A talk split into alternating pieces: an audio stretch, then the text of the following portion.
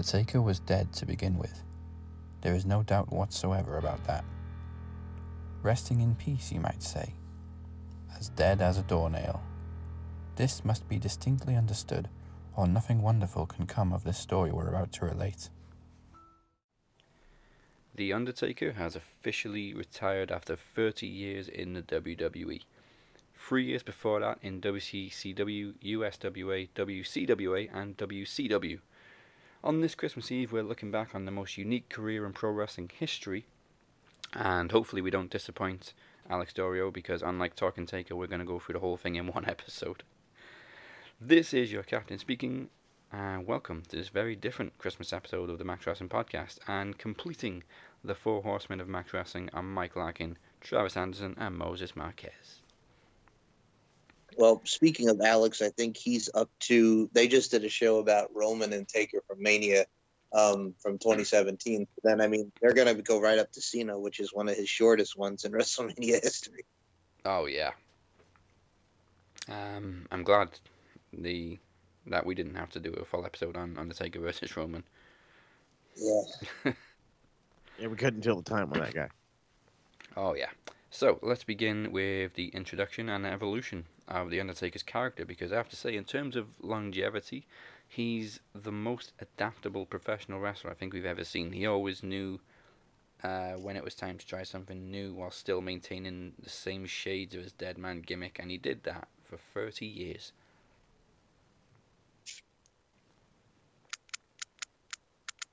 Absolutely. glorious phenomenal. Like, e- even something as simple as switching from black and grey to black and purple. Ah, yes. the early days of The Undertaker, the guy that captivated and started my love for professional wrestling. And all it took was that fantastic entrance, which we may never see again. And truth be told, that does bring a tear to my eye. You know, every I, I don't care if the guy is like old as dirt, if you can't bump, if you can't like I don't care. It's it is his presence that still gets me to this day. Every time, even though there's nobody in there, there's nobody in the Thunderdome, that gong goes off. I still get shivers down my spine. Yeah. Man, Thir- man, let me 31 year tell old you, grown man. I, I I've said on this show so many times, you know, I I don't watch WWE anymore. Um, but I'll I'll be honest, like where my passion for WWE started to die, it was I felt like I hit my bucket list. I've accomplished everything that I wanted to with WWE by going to WrestleMania and seeing the Undertaker in person at Mania, hear that gong at Mania. Fucking hell, dude. it like it it's words cannot describe that kind of feeling. No. And I'm well, yeah, I'm probably never gonna get that feeling now. Um, Yeah, I was never be the 11 months old when Undertaker debuted at Survivor Series. Damn. To go off what Travis was saying, I completely understand where he's coming from because my first ever live experience with the Phenom character, because most of my live experiences when I started going to the events when he was the American Badass, my first ever thing with the Phenom was uh, Madison Square Garden WrestleMania 20, him and Kane with Paul Bearer coming back. I mean, I'm, I'm sure he had a hell of a presence on the Harley anyway. Oh, absolutely. I mean, watching him against Test SummerSlam 2002 with the old glory behind him. This was during the Un-Americans time, and I mean, then just watching him just ev- after that was amazing. But yeah, and also my first ever interaction to a live event was uh, the night that Eric Bischoff became the GM. It was him and Brock Lesnar against Rob Van Dam and Ric Flair in the main event. Wow, what a main event. Yep. Mhm. Um, but yeah, speaking of changing his appearance, um, I remember like maybe 20 years ago there was like something going around that where he had a different face every year, like he looked different every single year for 10 years. Probably he the had kind of a different face. Uh, then there was also 96. He wore a mask for a while, which was a kind of a creepy look. Oh yeah, the little uh, was it Phantom of the Opera kind of thing. yeah Well, he got- he broke his nose. Yep, he broke. I think he should have kept that for a while. It was a creepy look. And Hey, I don't he think pulled it off. He he pulled it off better than Cody Rhodes did. Oh, in the early days of his WWE career. no disrespect to Cody. Unfortunately, I, I, don't, I don't think very many people remember Taker with the mask. For those who don't are uh, what we call too young. Yes. What? Okay, all right. Now you're talking to one of them. Uh, so I I never. Well, you well your seen excuse is you also I've didn't get seen really into wrestling until like mid two thousands. It, it was fairly early 2000s when I got into wrestling, but I have seen pictures of it, so I, I can speak on it a little bit. So there you go. Yeah, if, if I remember rightly, I think he wore it in a match against Brett. Was it the Rumble? Uh, That sounds right. I'm pretty sure. Like, it you're talking Rumble. like early 95, 96? 96, yeah. Yeah, early 96. Yeah, it sounds right. Um, and then, of course, one of my favourite looks was the Ministry. The really gothic Undertaker. Where he, he kind of showed a little bit more personality, but still maintained all that darkness that we all were familiar with.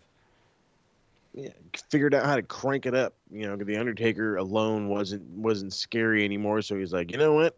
Let's turn some like possessive shit and you know uh, sacrificing into this thing, and let's do it like that and do it up, and and it worked. It worked great. It was um, it's captivating to say the least. Like like Undertaker, like how we've kept saying, or how you have kept saying, he's always been able to flip the switch and stay relevant, Yeah. no matter what. And obviously, the the gong and funeral march is what we're all familiar with with the Undertaker. But I think the Ministry theme is absolutely my favorite. That Oh, guitar it's riff is sick. It is. It's one that lives rent free in my head. yeah.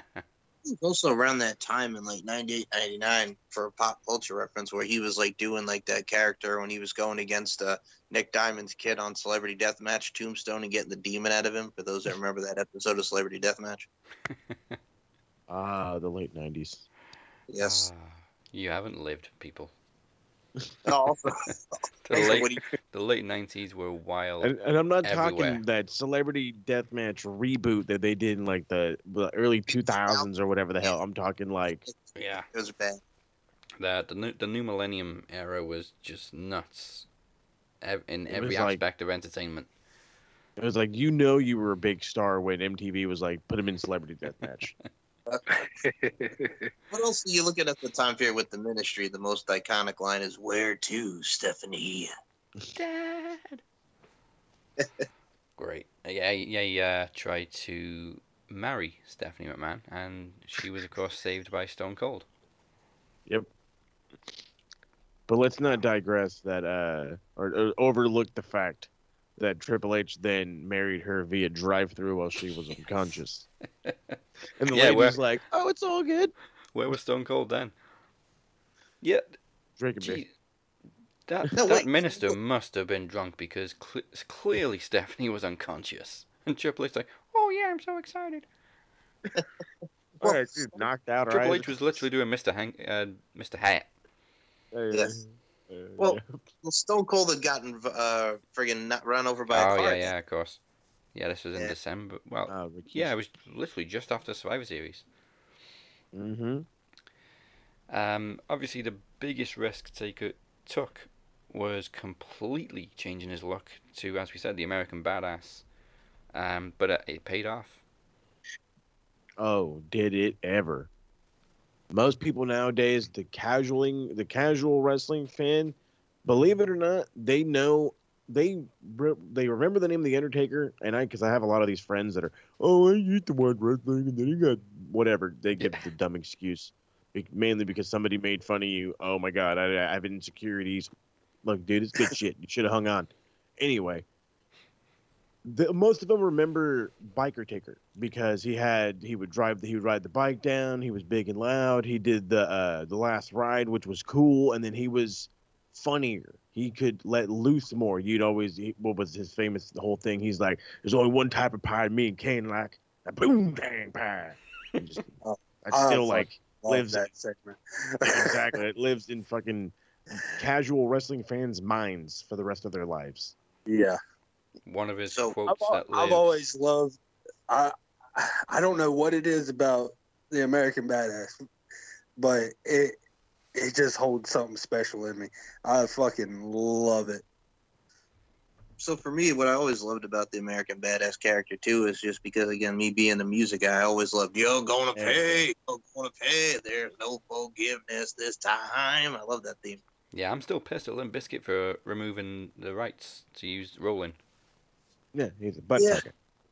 Well, again, as a youngster, man, watching Sunday Night Heat and then going into WrestleMania 19, man, watching them perform rolling, rolling, rolling, rolling, what? And when he was teaming with Nathan Jones, I'm sorry, where he had the handicap match and Nathan Jones taken out by the fucking FBI, man. Oh, Oh man, I loved them performing Rolling live. It was great. I popped huge for it. Uh, one of Taker's quotes that lives rent free in my head was during the invasion because it lives rent free in my head because I it, I struggled to make sense of it, but like what he was saying. Um, was when Freddie Blassie was about to rile the whole troops up, but Taker kind of got there first and was like, "Time to find out who's the phony tough and who's the crazy brains." Huh? fuck? But Undertaker said it, so it's cool. Well, yeah, then he's like, there's no shame in not fighting at all. Yes. He's just, get up, get That up. one made I'm sense, and that one was badass too.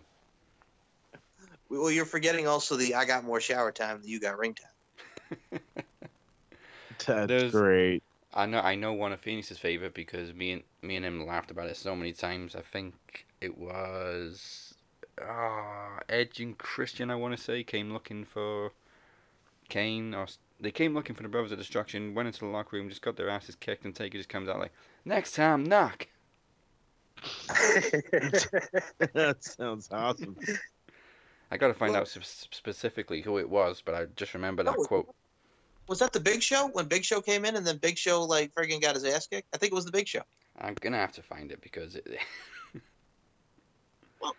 I think what also stood out to me too is besides that, like around 2001. it Was was, it the Big Big Show. Show? It was Big Show. Um, let me play it now for audio benefit.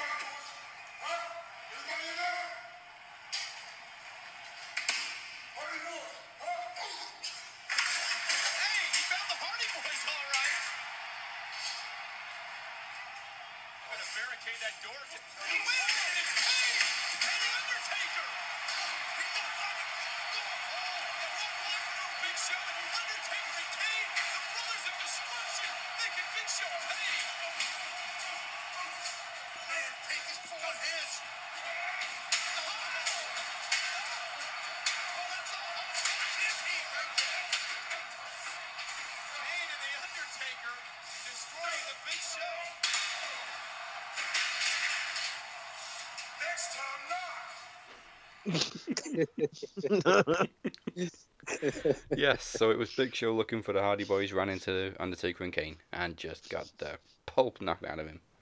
I think right after that, like a month later, was another one of my favorites when he was feuding with Austin and he's driving the ambulance and he just goes, "Hello, boys," and then he just starts kicking their ass. Yeah, Stone Cold strapped to a stretcher in the back, just screaming. Driver, go! Uh, and Triple H just abandons him. Like, yeah, I'm, I ain't doing none of this shit. Great. And we'll, No, we'll there- get into there's- rivalries in just a moment, but we're going to leave it uh. there for just a second and go back to our reading of A Taker's Carol.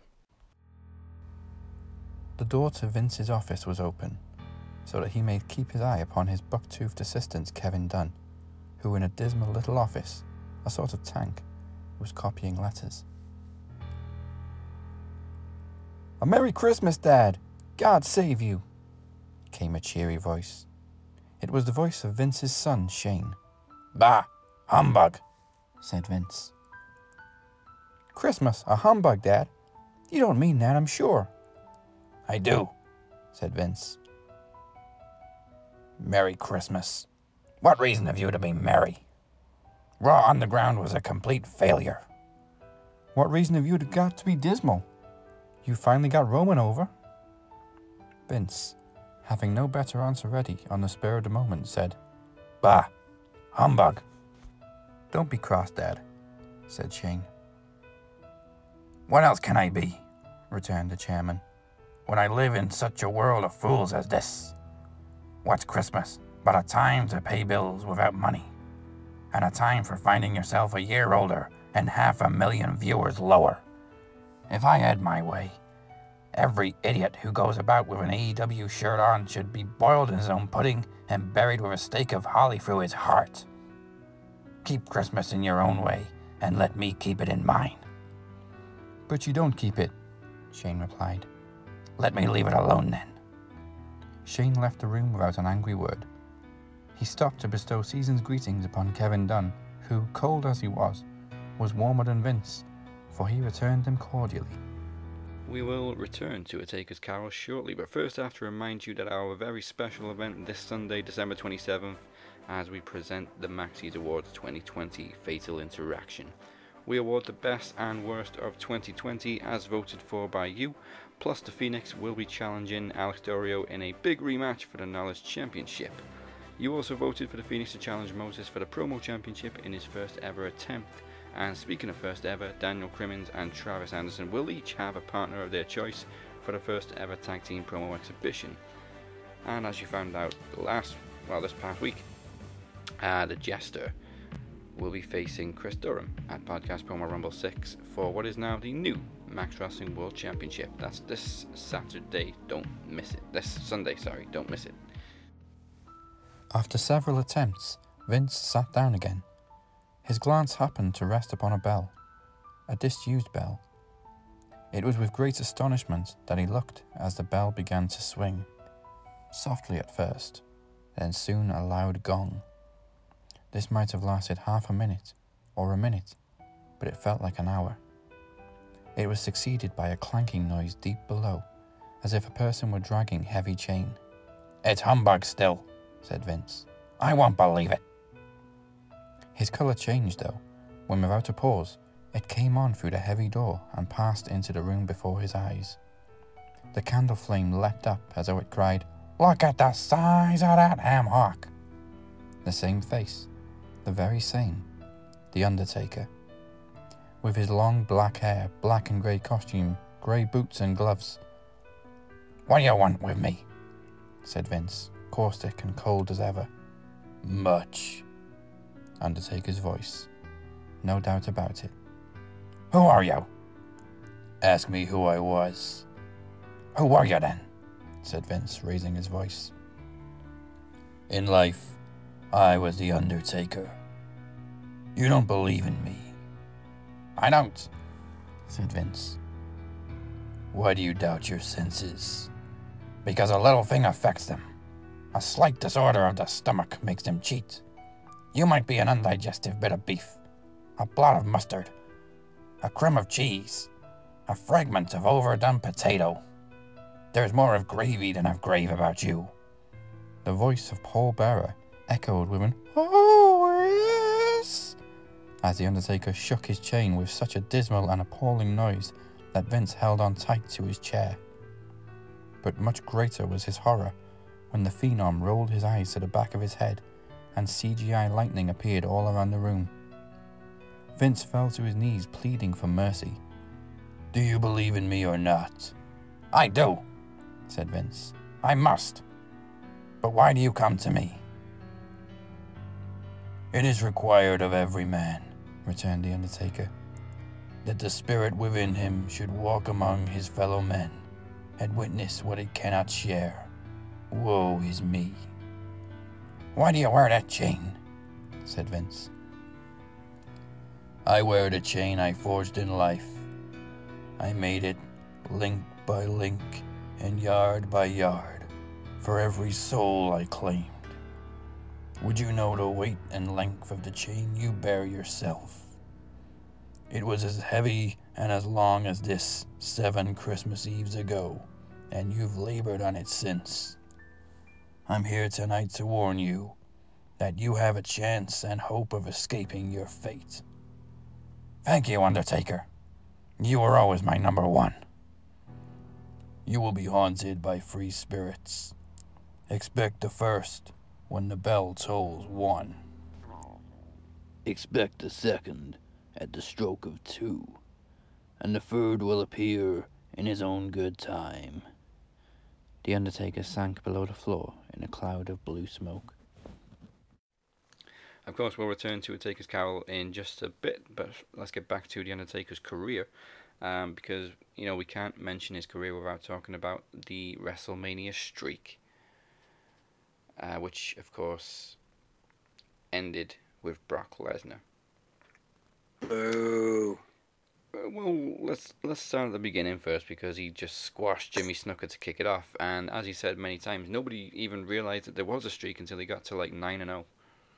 Mm-hmm. Um, and yeah, I think that's the time when everybody kind of realized, oh shit, yeah, the Undertaker's undefeated at WrestleMania. No, we didn't pay it no mind. We just sent him out there, beat everybody else. But oh, okay, let's keep it going.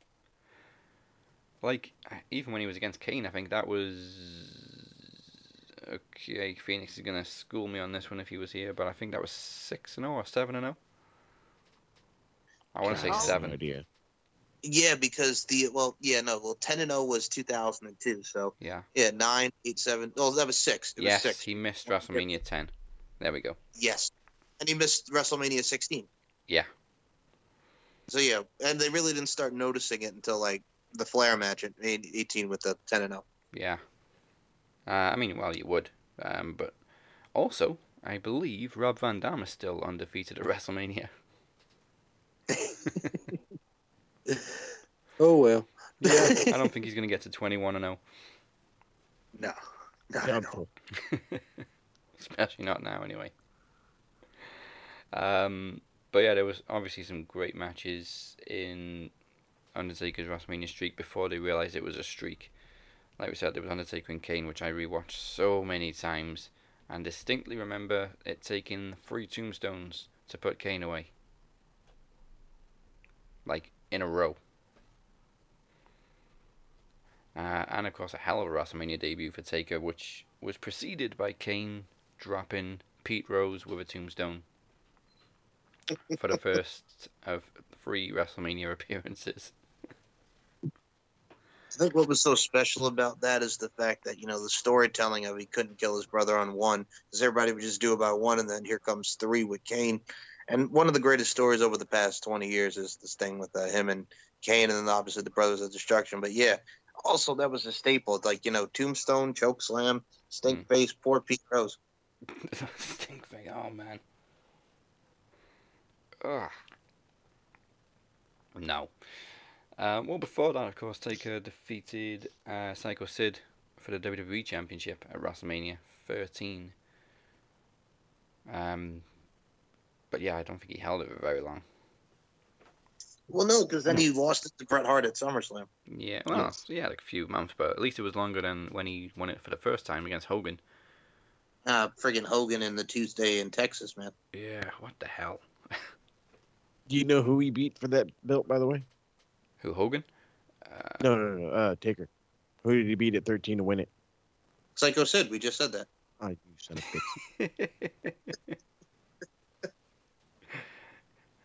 um, WrestleMania 15 was the Hell in a Cell match against the Big Boss Man.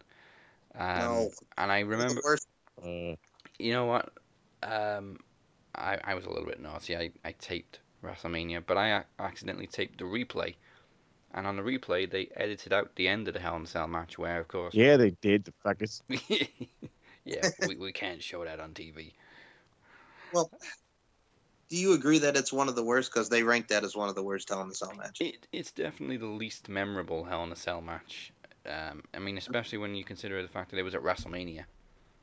I also refute the fact that because there's been other bad Hell in a Cell matches. I mean, Triple H versus Kevin Nash from Bad Blood 03. Anybody?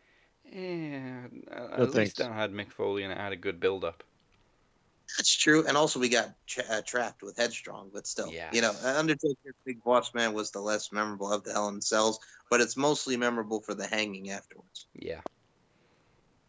Uh, I mean, it, it was kind of bloody. It, I think, obviously, it also had the unfortunate timing of following the previous Hell in a Cell match, which was Taker and Mankind. Oh, yeah, way to follow that guy up. Yeah. Uh, and of course, this It's was still still my all time favorite match. Yeah. Uh, this, of course, was back when Hell in a Cell matches were unpredictable. Like, you didn't know when they were going to happen, and this was like over a year since the last one. And yeah, then they didn't make them into pay per views until fucking 10 years after that match. Yeah. Hey, it's a which great. they I still don't. I hate how they turn gimmick matches Yes. into a fucking pay per view. Like, but that's a topic for another day, I guess. Yeah, because there used to be a special feeling when somebody would yell "Hell in the Cell." Yeah, like kind of. I mean, like war games. That's different. You know. Well, they were very late But- announcing war games this year, so we we weren't, we weren't sure if we were actually going to get it. Well, true. Especially with how crazy everything is, but like, like Money in the Bank, that needs to go back to WrestleMania. Yeah. Yeah, it's so stupid naming a pay per view after that match in particular because it's literally just a ladder match. Yeah, and then like you got TLC, which no, especially like with the most recent one, there was only two gimmick matches, right? Uh, well, there was two TLC matches. There was the Firefly Inferno match as well, but yeah, Oh, only two right, TLC matches. Um, Yeah. but But The- there's there wasn't nothing else. It, it, it just don't make no sense. the worst possible one they turned into a pay per view was Fatal Four Way. What a No. what a match to turn into a pay per view. Don't you dare! Did I they was really? they did. I think I they only was- did it once, but I was at the one and only Fatal Four Way at the Nassau Coliseum. Don't remind me of that one. whose stupid idea of was that? Oh my god! Well, they voted on it online, or they did like a survey of what the uh, what they were going to go with, and that one won. Okay, that what the hell were a- WWE fans smoking that year? I don't know. Well, the main event was the Sheamus, Cena, Orton, and Edge for the uh, title. That was when the Nexus got involved. I think Chris Jericho wrestled Evan Bourne on that show. And yeah, there were a couple of things. Oh, Usos against the Hart Dynasty. This was like around the time when the Usos debuted. I think this is the one where Alicia Fox won the Divas Championship. Yeah, it, it was a time. So it was 2000. there was only one Fatal That's Four Way right. match. That's right. I do remember that. Just The one and only Fatal Four Way. and and just Yeah. the one Fatal Four Way match. Yep. See, the match Oh, doesn't no, sound no. that bad, but you don't need to No. name the pay per view after it. Well, no, Wow. it was Mysterio, Swagger, and um, CM Punk, and I think somebody else for the world title. Oh, okay. Uh, I'm I'm sure y'all will highly disagree with me, but the only pay per view that I enjoyed that I felt like was kind of like gimmicky is Cyber uh, Cyber Sunday. Well, Yeah, the Yes. Taboo Cyber Sunday Uh, work. I I miss that shit. I also I- I like the fact that it was a pay per view on a Tuesday because it was different. Well, yeah, then they switched it to Sunday because the friggin' buy rates for Taboo Tuesday sucked the first two years. Because nobody wants to watch a pay per view on a Tuesday. yeah, nobody wants to, but I kind of liked how different it was. I liked how different it was too, but you know the problem was like it only worked for two years, and then it's like, God damn it, we gotta go back to Sunday. Um, well, back to the streak. One thing I've never quite understood uh, was WrestleMania 19 when Nathan Jones was removed from the tag match, and then he appeared anyway, interfered in the match when he wasn't in the match, which wasn't a DQ. Oh. well, okay, all right, I got to go back to that. Here's the thing: I think Bruce Prichard has addressed it on something to wrestle with. It was a situation was he wasn't ready. The house show reports he was sucking Nathan Jones good day, and the fact that you know it's just like all right, let's have him do one spot where he doesn't screw up. So he gave a roundhouse kick to the fucking Big Show, and then take Taker Tombstone's A Train for the win. So they had him do one spot, but technically he didn't get DQ'd because technically he was still in the match, even though he got taken out of the match. So yeah, it was a wonky thing. Yeah, it was very wonky. Um, okay, I guess that explains it. He he was shit. uh, I mean, they needed something for that match because Undertaker versus A Train and Big Show doesn't really scream marquee to me. Well, you also have to recall, like around this time, he was shooting with Big Show at No Way Out, and he's really, really sorry. And then the friggin' boxes and beating the crap out of Kanyon, and and just like, and then he got taken. Uh, well, it all started when uh, he military pressed Undertaker off the stage after that whole match with Hell in a Cell with uh, No Mercy 02, and then you just belted and belted and belted to the Rumble, and then No Way Out, and then the blow off at Mania with Big Show and A Train. And then if you actually look at it and you actually notice it most of 2003, his rivalry was with Brock Lesnar, Big Show, and A Train, and that one match with Cena and Vengeance. Yeah, 2003 was a great year. Was Um, WrestleMania 20, I was so hyped for because, of course, it was the return of the Dead Man. After Kane buried him alive at Survivor Series. And then the match was just eh. First of all, it was just over 10 minutes long. Yeah. And it just, it wasn't as impressive as the first Taker Kane match. It wasn't, but the friggin' memory and the moment that crowd was lit in Madison Square Garden. I believe our own Alex Dorio even was in attendance at that one. So I mean, it's one of those ones that's just it's memorable for the moment and just the overall feeling of Paul Bear being back in that you're no son of mine, and then he looks over, then he looks over with the urn and just that entrance with the Druids. It's more memorable for the moment than the match because the Yeah. match was Uh, and of course, Kane was like a little pussy for the whole match. You're not real. You're not. Well, that was the story. They Yeah. told the story. You're not real. I buried you alive because Kane had to shout it like 20 fucking times. So, you know, it is what it is. Yeah. Oh, it was definitely a mark out moment when Paul Bearer just echoed through the building because nobody was expecting Paul Bearer. No, but I mean, it made for it. You know what I'm saying? I mean, he didn't last long. Freaking Yeah. concrete match, for God's sake. But yeah, Oh, that was insane, the concrete crypt. I, I'd Yep. love to know how they did that live. well, I think uh, Paul Bearer, like, they taped it early, but he was not actually on the pay per view. It was like a stunt double. I have to send you the video because he went into detail about it. Crazy, crazy, crazy times. Yep. Um, and I don't think there's really been an explanation as to why they decided to bury Paul Bearer in concrete or how they explained it afterwards because he, he he obviously came back afterwards. Well, I think around this time it was a weight thing, and he just wasn't in the best of health, so they wanted him to go away and try to get healthy. Oh yeah, we know Vince loves to do that. Yes. Send him back yes. to the performance center. Uh, hello, Keith Lee. Ugh. Oh, Um, yeah, what came next? So like WrestleMania 21 which That was Randy Orton. Mark Henry. Was it Randy? I thought it was Mark Henry. that was was the next year. Oh, Yeah, Randy Orton was 21, Mark Henry was 22 in the casket match. Um, and I a lot of people actually thought Orton was going to end the streak 13 and and no 12 and one. What it would have been. Well, that's the thing too, because you built Randy Orton, as you know. I don't, you know, if that message is simply this, one of my favorite RKO's to Stacy Keibler.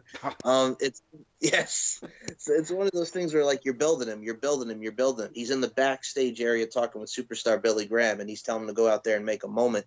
And it's one of those things where you have his father involved. Like there was talk of actually him doing it, but they've, you know, they went with Taker winning. So that would have been cool just because it really solidifies and signifies Randy Orton as a top key player. But I mean, after that, I think what he got hurt his shoulder, and then he came back in the summer to feud back with the Undertaker. But that whole build going into Mania 21 was absolutely fabulous. And once again, to reiterate, that RKO to Stacy Keibler was sweet. Yeah, and she took it like a champ. Uh, to be honest, I think after the Orton match is when they probably decided, yeah, we're just gonna have to take a win at WrestleMania every year. Because Mark Henry wasn't going to end the streak. Um, No. What was WrestleMania 23? Who was Edge, wasn't it? No, No, that was Batista done it. 24. Yeah. Batista. Yeah. After that, it was just world title matches. Yeah. Uh, and then, of course, we finally get to the four year long rivalry with Shawn Michaels and Triple H. And just four of the best matches I can Now- remember. Now, now before we get to that, I I actually rather enjoyed the feud leading up to uh 23 with Batista. Uh, he won the Rumble, and that was also during the time with uh, ECW was still in the picture there. Yeah. So he, I remember on Raw, well, seeing Undertaker come out to the ring. They had Batista, I want to say Rob Van Dam and Cena. Uh, It was- to be Yeah, it was Batista, Cena, and Bobby Lashley was the ECW. Bobby Lashley. You That's it. That's right. Uh, and then just like I, I specifically remember him just like looking at the three and then just getting right in Batista's face and t- slides that thumb across his throat uh, in his face. And I, I just loved that moment. I don't know why, but I did.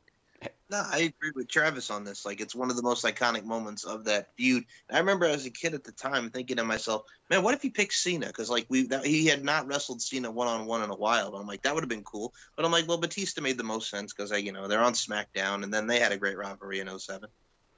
Yeah. Um, I kind of remember Backlash a little bit more with the Last Man Standing match. Oh, wasn't that the one that had Kid Rock all summer long singing "Sweet Home Alabama" all summer long? That one. Yeah, in April. Yep. okay. um, but you're not going to find many people that will argue that Undertaker and Shawn Michaels are two of the greatest matches in WrestleMania history. oh Well, no. I think Deuce will argue it because poor freaking Deuce, you dumbass, not catching the Undertaker, came up just a bit short. Oh, Deuce. Oh, Deuce. um, yeah, and honestly, I didn't really expect Shawn Michaels to retire in the second match. Well, what a way to go out. Oh yeah, yeah, amazing. Um, I like, I would have been happy either way, but it was kind of unexpected for Shawn Michaels to retire because he was still way on top of his game.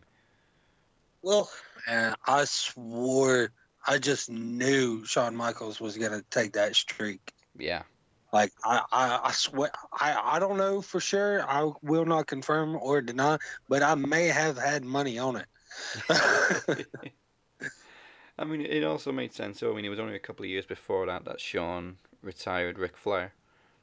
Yeah. Uh, and then of course he allowed Undertaker to retire him. But man, then it was just a whole different ball game with Triple H because the matches with Shawn Michaels were masterclass wrestling, and then the matches with Triple H were just violence. Uh, and I remember, of course, at the time, chair shots were banned to the head, but Triple H and Taker didn't care, and they both got fined. Even though Triple H is an executive, he got fined for a chair shot to the head. That's what you get. You're supposed to set an example, hot damn it. Yeah, lead by example, Trips. Uh, the Hell in a Cell match, I think, was more, you know, kind of heart in your mouth kind of thing because there was so many near falls for Triple H, and then Oh of yeah, course was- HBK got involved and tried to help him, and he was just like all over the place. Um, insane those three matches if you really think about it. I mean, you had said that HBK and Taker is like WrestleMania history, but in reality, like that's some of the greatest work in pro wrestling. Period. Yeah. You know, great storytelling, just everything about it. absolutely.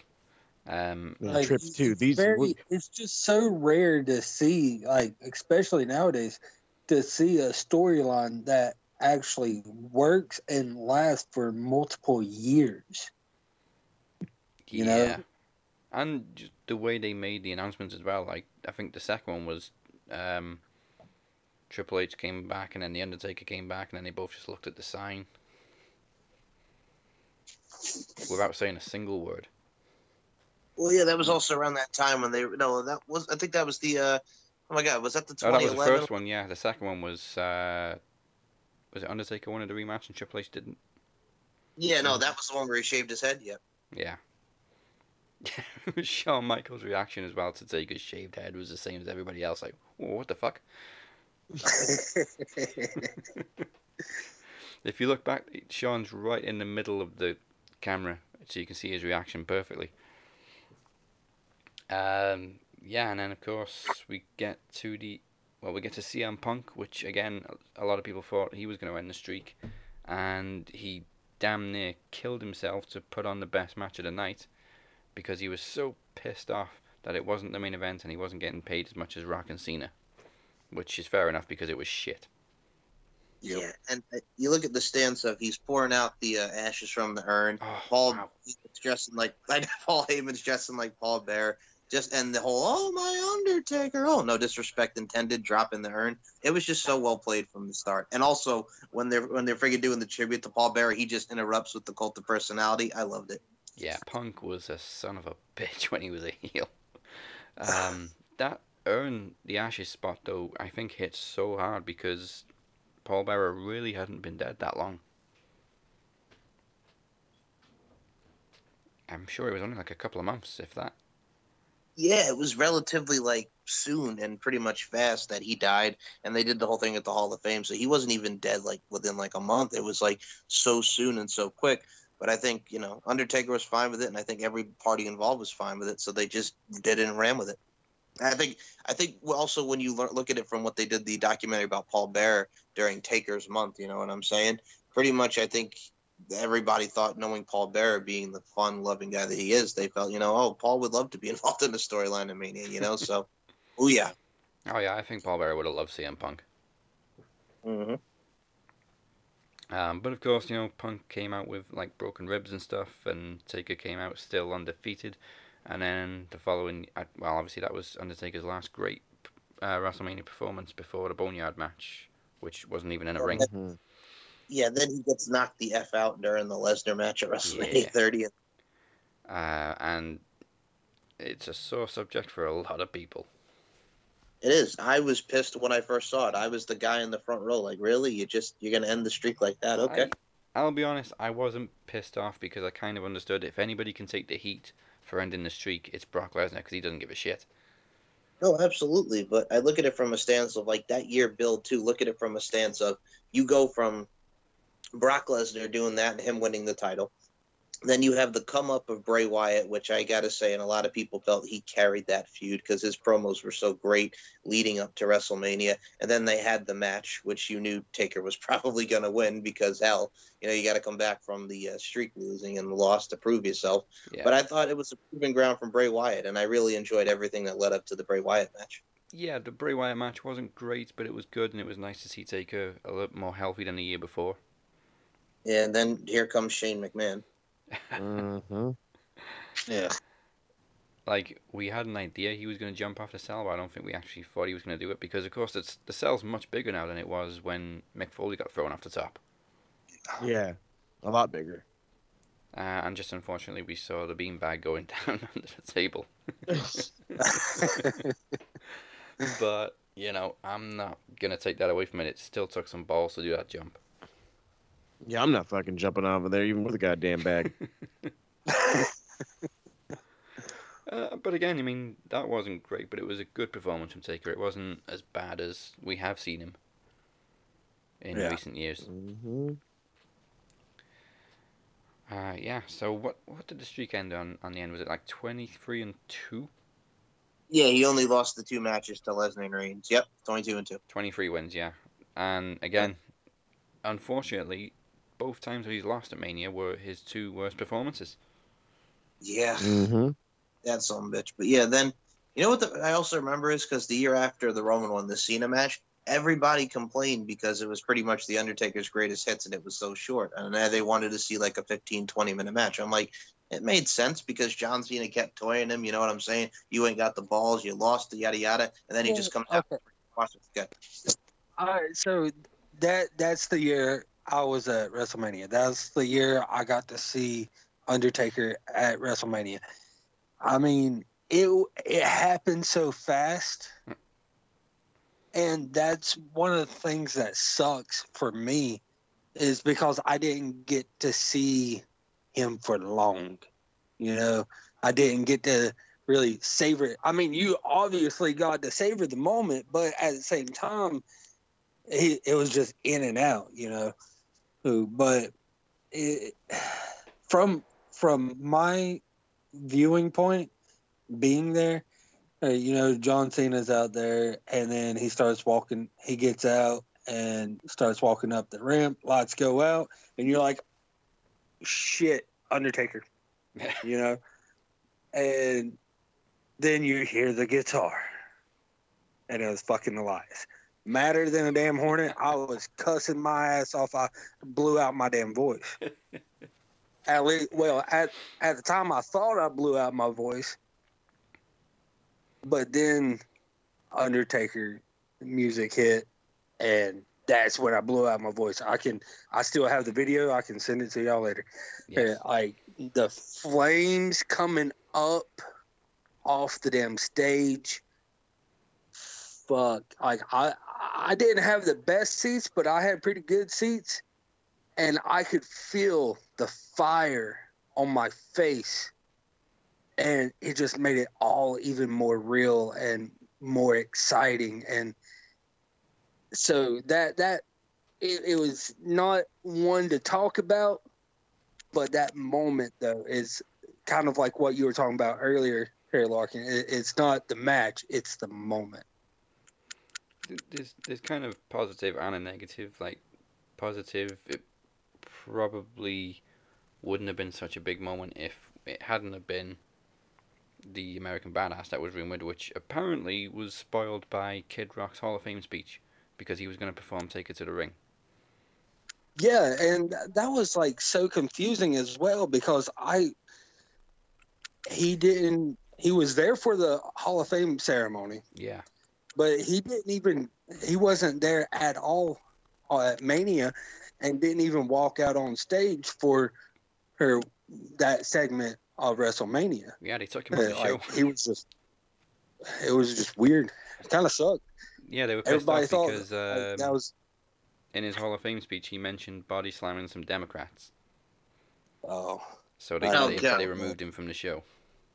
Oh Jesus! You, you know something, man? Kid Rock, Bob with the bar. Shut the fuck up.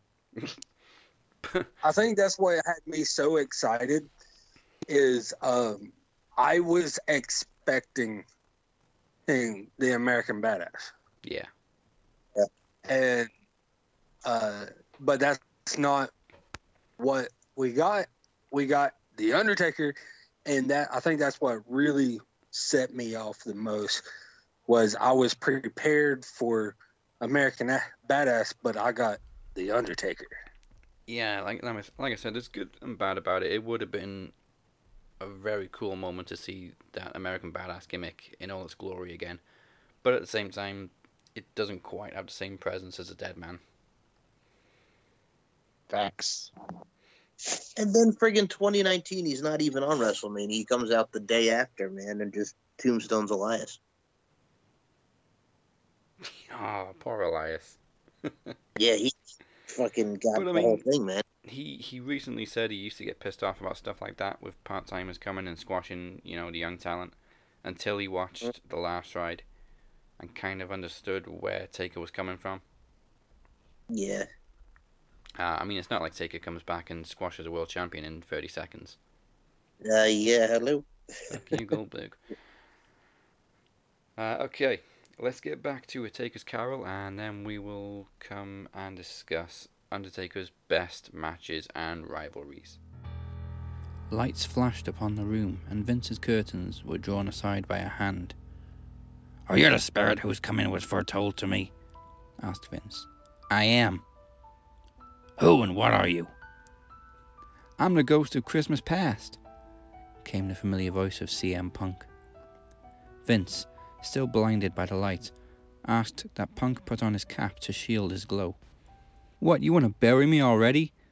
Is it not enough that you are one of those whose passions made this cap and forced me through the whole trains of years to wear it low upon my brow? I meant no offense. Bullshit. You will apologize to me and take my hand. Vince did so, and within moments was transported back to 1957, where 12 year old Vince first met his distant father, Vince McMahon Sr., the promoter of Capital Wrestling Corporation at the time. At that point, Vince Jr. became interested in following in his father's footsteps on professional wrestling, and often accompanied him on trips to Madison Square Garden. He was then transported to 1969, where Vince became an in ring announcer for WWWF All Star Wrestling. Vince watched his life through the 70s before founding Titan Sports in 1979 and acquiring CWC from his ailing father in 1982. The punk of Christmas past marked out as much as Vince as he watched the birth of WrestleMania, Hulk Hogan body slamming Andre the Giant, Randy Savage versus Ricky Steamboat, and The Undertaker's streak itself. Before long, they even got to CM Punk's own match with The Undertaker. You still owe me money for that match, said Punk. But Punk reached the darkest time for Vince. The second rise and second fall of the XFL.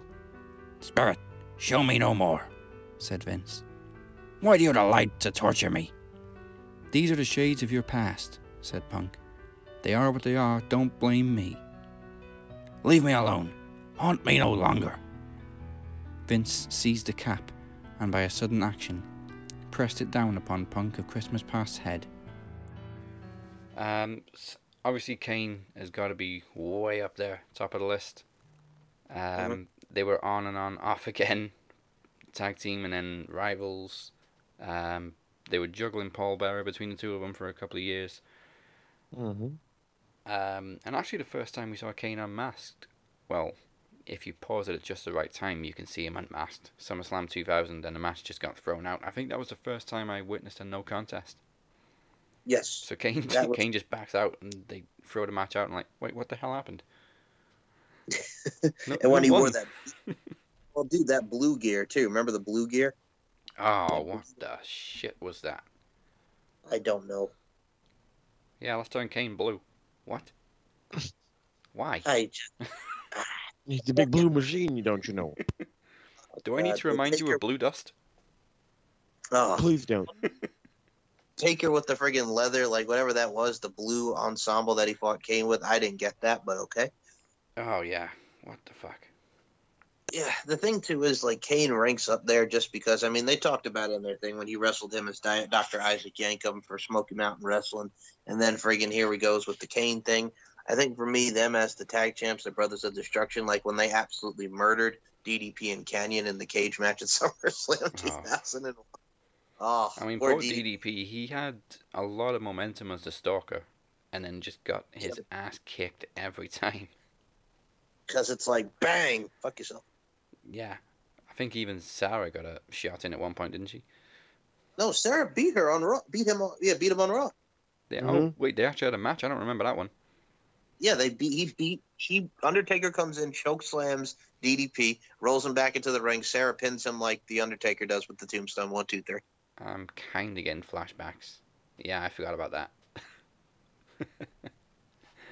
Well, and then the King of the Ring all won because everybody talks about Kurt and Shane. It's also meant, you know, Sarah's on the video cam telling it's time for you to become famous, DDP. And then Undertaker comes out, keep rolling, rolling, rolling, beats the bejesus out of DDP. Now, see, I love that segment, but then the rest of the rivalry kind of fell flat. Mm-hmm. Um, Agreed. yeah, Well, for, for me, you also got to look at it from a stance. I know he really, really didn't have like a much of a rivalry, but I loved his two matches that were very big with Jeff Hardy, of course, the Oh, ladder yeah. match from 2002, but also the, the one that really goes like that a lot of people really don't talk about is that Extreme Rules match that he had with him on SmackDown that was really good, like in 09. yeah. I think a lot of people just remember the ladder match. Though was kind of it was Undertaker's approval of Jeff as a solo main event wrestler. Climb the ladder, kid. Make yourself famous. Jerry Lawler had the best things in too, where he kept telling him, "Please get up, Undertaker," and then he's like, "He still got that damn chair," and I'm like, "All right." I was like, all right. I don't I don't quite remember if it's been explained or not, but if that was planned for Taker to kind of show some respect, or if it was completely unexpected because Jeff didn't look like he expected it. I don't even care what it was, man. Because here's the thing: that whole little mini feud gave us, you know, you know, Jeff Hardy. I know you're extreme and you live for the moment, but are you ready to die in that same moment? It gave us that. It gave us the match on Raw before this, and Jeff's like, "My way to beat you, a ladder match," and then he just accepted, and then boom, we got one of the best ladder matches of all time. Yeah, and it was on Raw.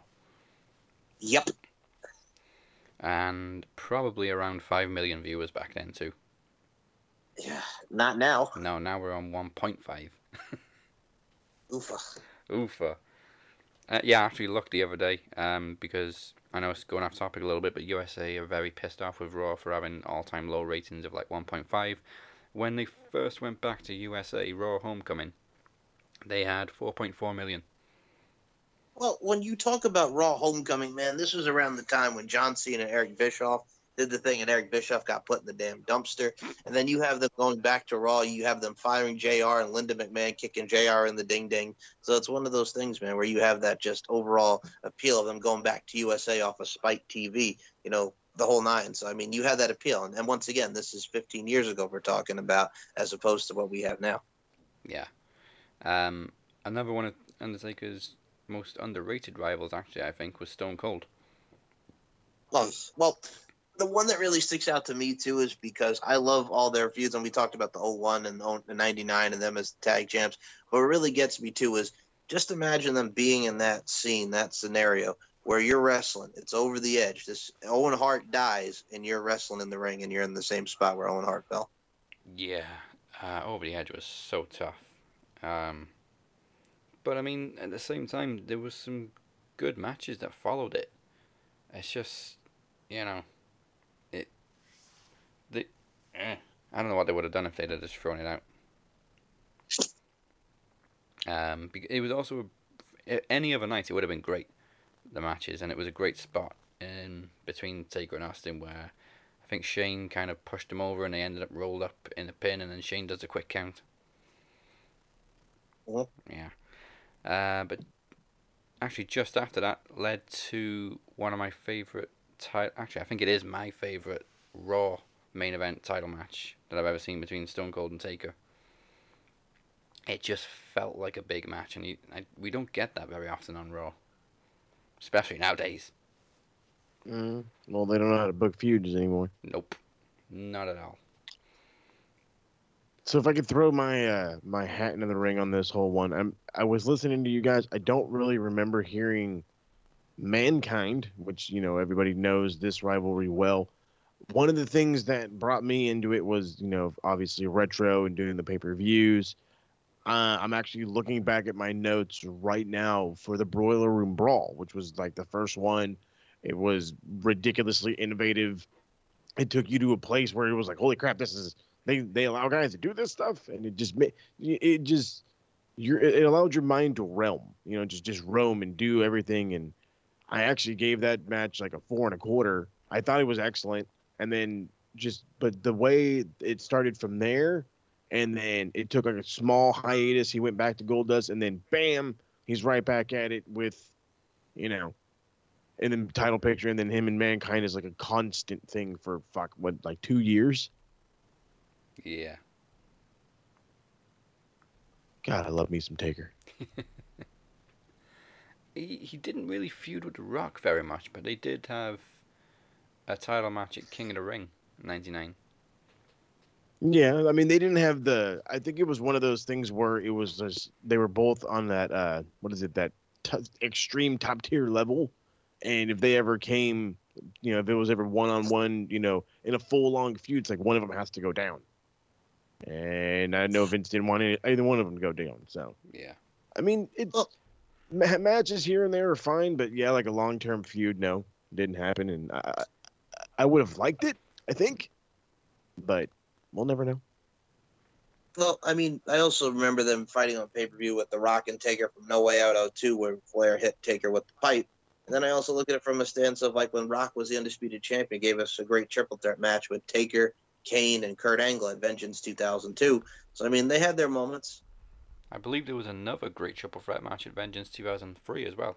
They just uh, Yep. replaced Taker with Brock Lesnar. Big Show.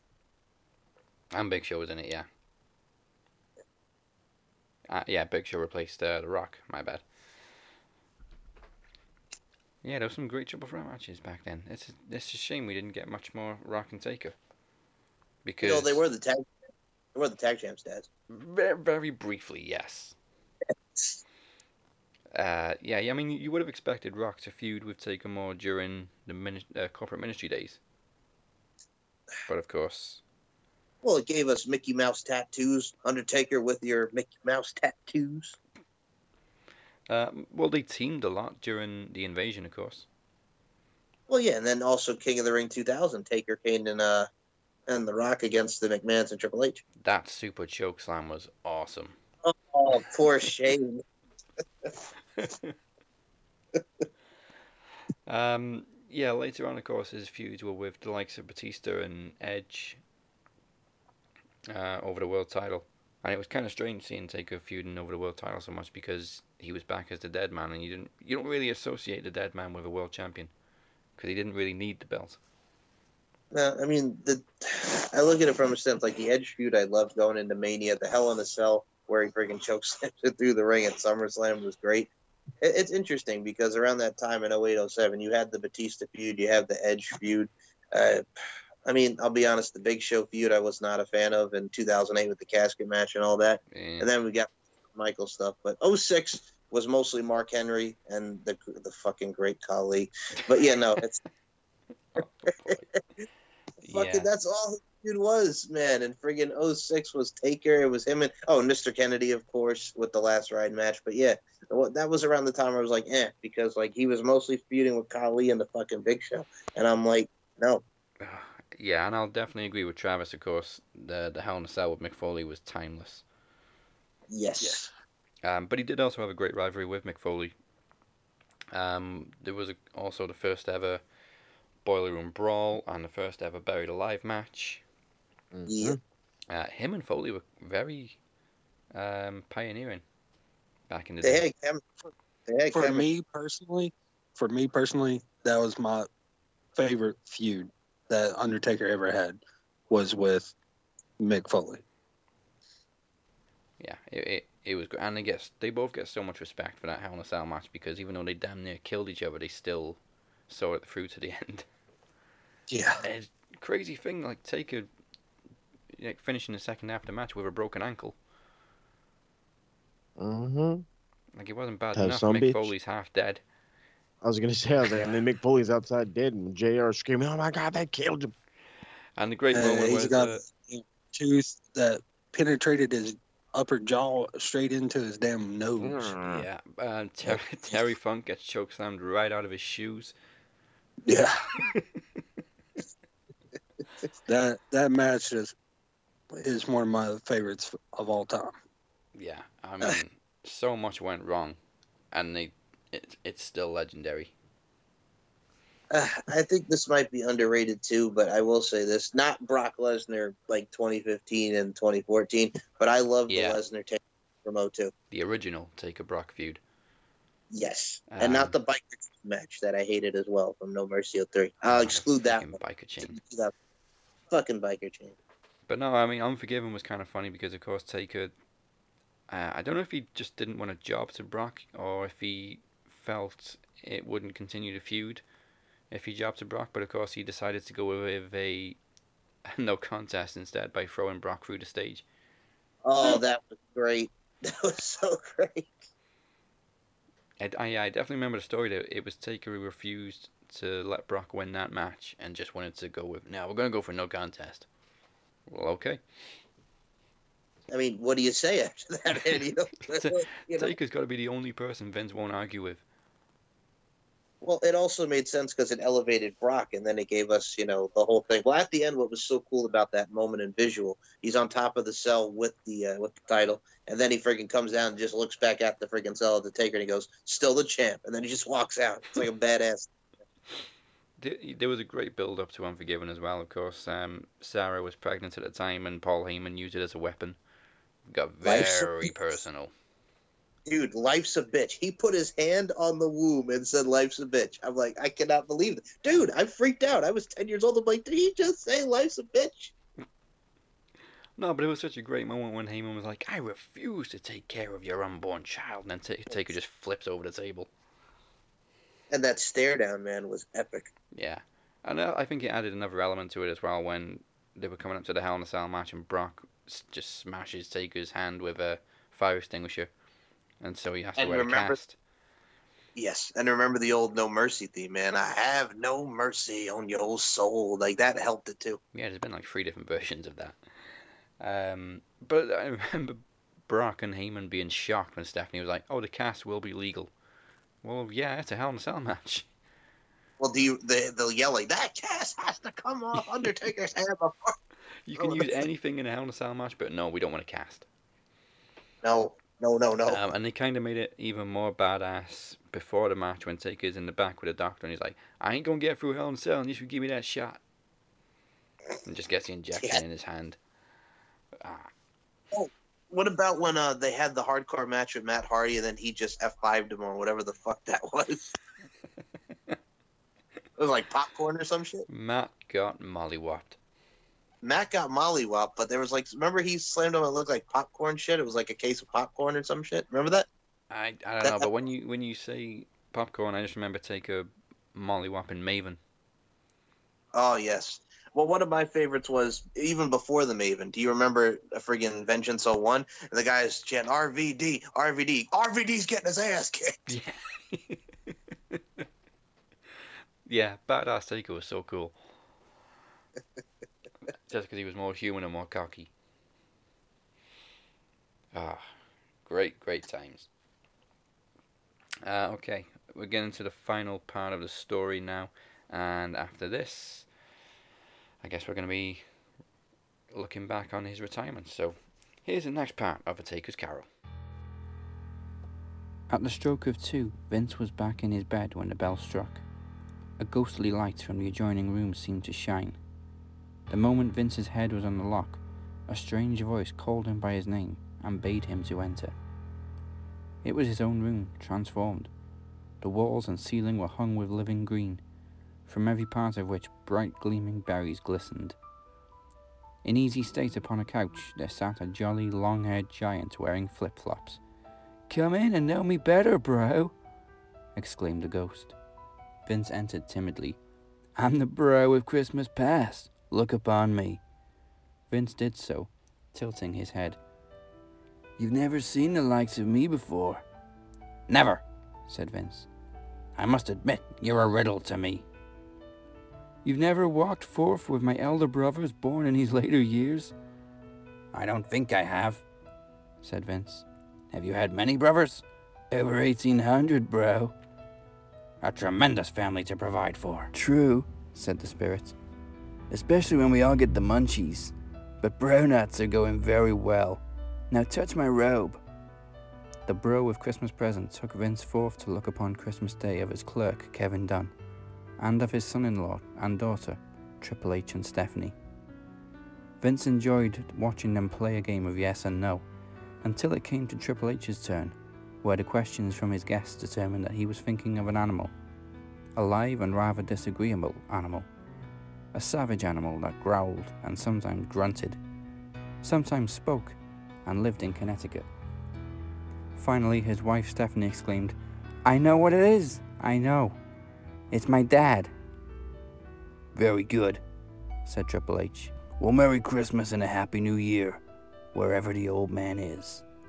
Vince looked upon the bro and noticed his hair had gone grey. Are spirits' lives so short? he asked.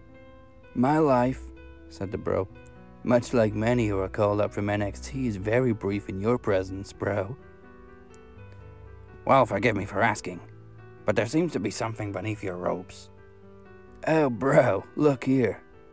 From the foldings in his robe were two figures scowling at Vince. This is Tony Khan and Cody Rhodes, said the spirit. Beware of them both, for they spell doom for you unless the writing be erased. The bell struck.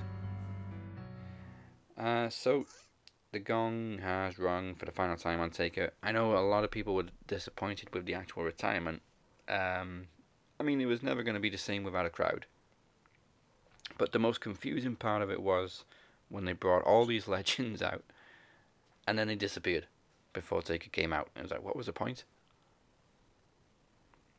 I mean, I I know it was a, a little bit out of character, but he's retiring anyway. It would have been cool for like the old Ring of Honor style retirement where everybody's just standing around the ring.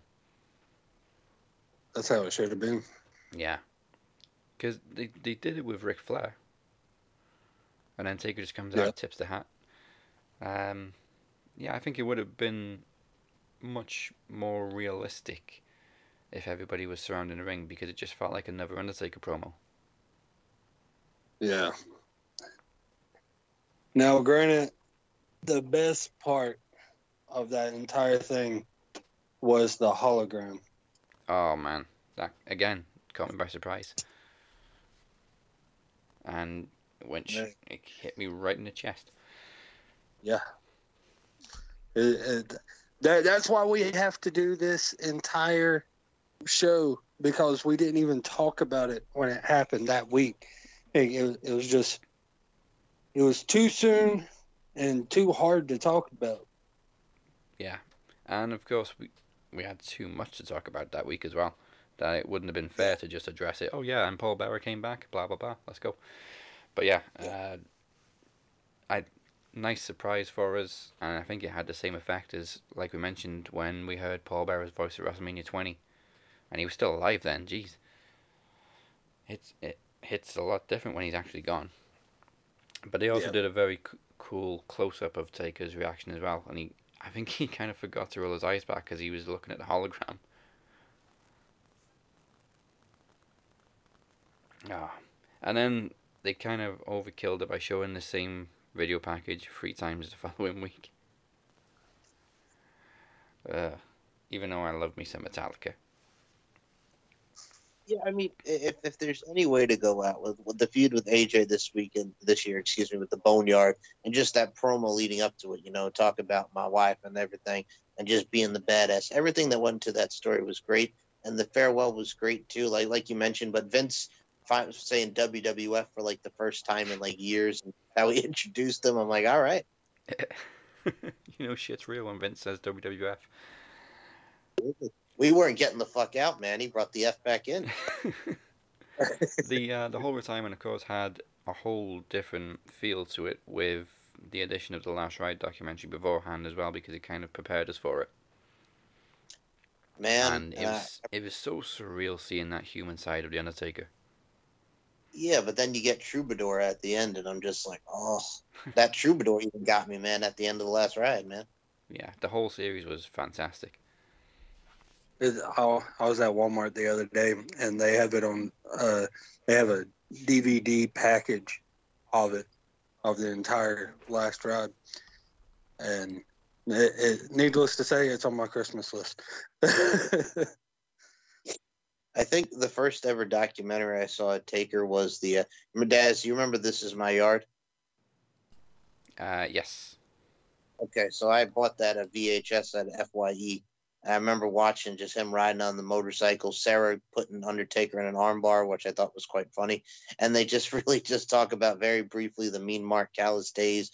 Then he's talking about getting to the WWF and pretty much taking it to, to the 2001 era. That was like my first ever Undertaker documentary I saw. Then obviously they had the Tombstone DVD, which shows a lot of his matches and really just everything that's encompassed in an ult in the Undertaker, you know, collectione, if you will. But yeah, that was my first ever human side seeing Taker riding the motorcycles, talk about his tattoos, and just the whole nine, man. It was very, very cool. That was the first time we ever saw him sort of humanized before the last ride DVD. You know what I'm saying? Saying Yeah, well, I mean, the American Badass gimmick was more human anyway. correct. But yeah, uh, yeah, I think I owned all of them. And it was kind of funny as well because back then they were releasing like a DVD every couple of years of Undertaker's streak, and you're like, it's not over yet. So you've got like a DVD of 15 and 0, and he's still going. I know. Right? there was one that that they had. He buries them alive, and it was one of the most random ass matches. There was one with Kwang, aka Savio Vega, on it. There was a the casket match with Jerry the King Lawler. It was some of the most random ass matches on. Yeah. Um, Undertaker probably had more DVDs than anybody. Like special DVDs all about him. Yep. Probably going as far back as the 80s, even. Yeah. Ah, good, good times, and again, we're probably never going to see another gimmick that lasts as long or has as No, we big of will impact. not. We will not Not probably not. Ever. We will not. ever see a gimmick last Uh, that long and have the same impact. there is absolutely no way. Until her daughter, until his daughter comes out, and then oh, we're fucked. hey, hey, it's Undertaker, not Ric She's Flair. the Underbaker. I'm just playing. Yeah, it's Undertaker. you know What what's is- bad about? Isn't his son training to wrestle? I think he might be. Yeah, yeah, yeah, yeah. That's right. I forget he does have that. He does have one. I think one son. Yeah, and 2 Mhm. daughters. Yeah, yeah, that's what it is. Two daughters. All right, That's- so uh, one of his daughters comes in, then we get Noel, Mhm. and then the Hell in a Cell match Yes, take with Foley's daughter against Taker's daughter. Yeah, and then uh, Noel will hit That's gotta be Mrs. Soccer Noel. Wall Charlotte. Yeah. There you go, you heard it here first, like 10 years early. Ten years. great. We're going to By the way, not to go off topic, but you were making me laugh before. It's not Ric Flair's daughter. You know why it makes me laugh? Because there are some girls that were born in this generation that's that's like their influence. That's all I'm saying. That's all I'm saying. You're going to be a And successful I female can wrestler if you got a one famous right daddy. now. I can name one right now, and I hate it, but it's my daughter. she loves Charlotte. I mean, It- it's not that she's use the last name to the advantage, okay? Yeah, it's not that she's a bad wrestler or anything. It's just she doesn't need to be Yeah. women's champion all the fracking time. It's how they book what you're saying. Absolutely. Yeah. All right. Well, there we go. I think we've covered about as much as we can, uh, without going into too much detail. Otherwise, we'll be here for like four hours. Um, yeah, that that's the Undertaker's career, and with that, our story comes to an end in just a moment. So before we get to the end of A Taker's Carol, um, don't forget to like and subscribe. Um, make sure you follow us on all social media at Max Wrestling UK.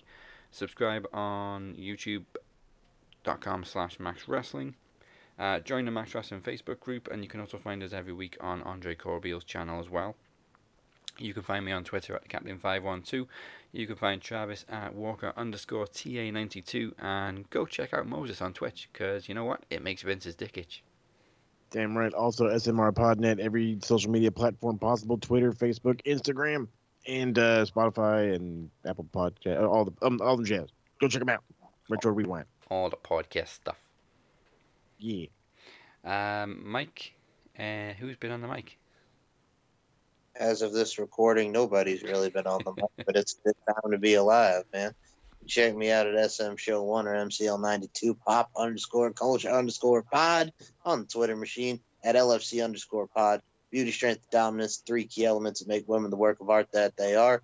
Get it on LaundryFC.com, wherever you get your audio platforms, StephenMikeShow.com, SoundCloud.com slash MCLarkin92, Inglewood, always up to no good. I don't know why I just said that, but it felt good right at the moment. Yeah, man. Check me out here, there, everywhere. Check me out each and every week. Max Wrestling Podcast with my boys Dazzy Dangerously, Moses Marquez, Travis Walker Anderson, Net Picks Pod with my main man Dazzy Dangerously. It's all good in the hood. Whoop whoop. And of course, a very Merry Christmas to everybody for tomorrow. And don't forget to come back on the 27th, this Sunday, for the Maxis Awards 2020. That's right. Um, we will see you then. And now we will end with the finale of A Taker's Carol. And this is very unrealistic because it's Vince McMahon being nice. So that's how you know it's scripted. Yes. Uh, this is Vince McScrooge. Merry Christmas, everybody. Merry Christmas, Merry everybody. Christmas. Merry Christmas. Vince looked about him for the bro of Christmas presents, but found him not.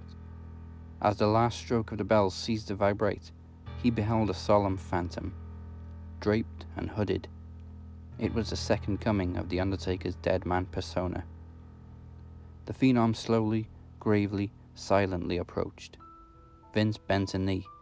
Am I in the presence of the ghost of Christmas yet to come? The spirit answered not, but instead pointed to a nearby graveyard. As they entered, Undertaker stood among the graves and pointed at one. Vince advanced, forward, trembling. He read upon the stone of the neglected grave his own name, Vincent Kennedy McMahon. Finally, the Undertaker spoke. Without alteration to your course, respect for fellow men, and fair use of your roster, you will rest in peace. Spirit, I am not the man I was. Why show me this if I am past all hope? Holding his hands in prayer, Vince saw an alteration in the Phenom's hood and cloak. It shrunk and collapsed into a bedpost. His own bedpost. The bed was his own. The room was his own. I don't know what to do, said Vince, laughing and crying at the same time. I will live in the past, present, and future. The spirits of all three will live within me. I'm as light as a feather. I'm as merry as a schoolboy. I'm as giddy as a drunken Ric Flair. A Merry Christmas to everybody, and a Happy New Year to all the world. Vince became a gooder man, as good a father, and as good a friend and master as the universe had ever known. May that truly be said of all of us. And so, as Shane O'Mac observed, may God bless us, everyone.